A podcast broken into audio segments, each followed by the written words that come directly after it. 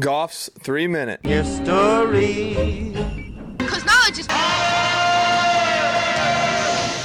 Every four years, we have a presidential election, and every four years, Iowa becomes a focal point in the election process. And every four years, for a very brief period, the question on everyone's lips is what's a caucus? And as quickly as it comes, and usually without anyone getting an answer or bothering to look too far into it, that question is as quickly forgotten, only to resurface again in four years. Today, we're going to change all that, and I'm going to try to give you everything you need to know before the question becomes moot again. Whereas the rest of the country has primary voting, where you show up, go in a booth, and punch your ticket, Iowans have caucuses that can be loosely defined as a gathering of neighbors, where they gather together at one of over 1,600 precincts to discuss and then select political candidates for local, state, and national positions in a group like setting. Iowans have been doing this since the 1800s, but have only rose to national prominence since 1972. In 1968, as the Democrat National Convention was held in Chicago, Illinois, to select a candidate, Vietnam War protesters caused eight days of rioting and majorly disrupted the nomination process. Following this, the Democrats sought to spread out primary elections across a little more time. This is where Iowa got its chance. Since Iowa's nomination process is much different than other states, which we will describe shortly, they came to the forefront in 1972 election as the first state to select a presidential candidate for their state. Former Iowan and political guru Jen McAllister is here to talk a little bit about the caucus process. So, I've always been fascinated by the Iowa caucus system. There is just something so democratic about people from all walks of life coming together in a room and, in a very physical sense, demonstrating their support for one candidate over another. Caucus locations vary around the state from libraries and schools to restaurants and college field houses.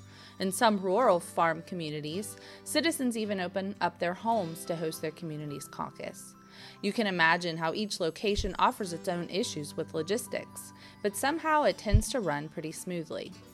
The process goes like this Caucus goers report to their designated location before the 7 p.m. start time.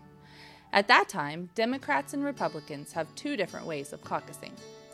Democrats move around the room to a specific location in support of their candidate. A candidate must get at least 15% of attendees to achieve viability. Any attendee supporting one of those candidates must then choose another viable candidate by moving to that candidate's spot. The other attendees have the opportunity to persuade them to come to their candidate's location during the half hour window. It is then left up to a mathematical formula to determine how many delegates each candidate receives from each location. The Republicans' caucus process is much more simplistic. After reporting to their location, they fill out a secret ballot. The candidate with the most votes wins the delegation. Caucuses are a very public demonstration of one's political viewpoints. It is refreshing, though, how respectful and jovial these caucuses tend to be. As demonstrated this year, the system certainly has its issues, but in today's political climate, it serves as a reminder of how we can express different political views and still be civil. It is a fascinating process that is unique in its own right for its 19th century approach in a modern era. And while Iowa became the first in the nation to nominate, candidates did not take it all that seriously for the first election. It wasn't until 1976 when a young, fairly unknown peanut farmer gave Iowa his full attention and received the stamp of approval that ultimately provided the publicity boost that Jimmy Carter would need to ride it all the way to the White House. And after that, the Iowa caucus has become the national frontrunner and a serious competition that candidates could not sleep on.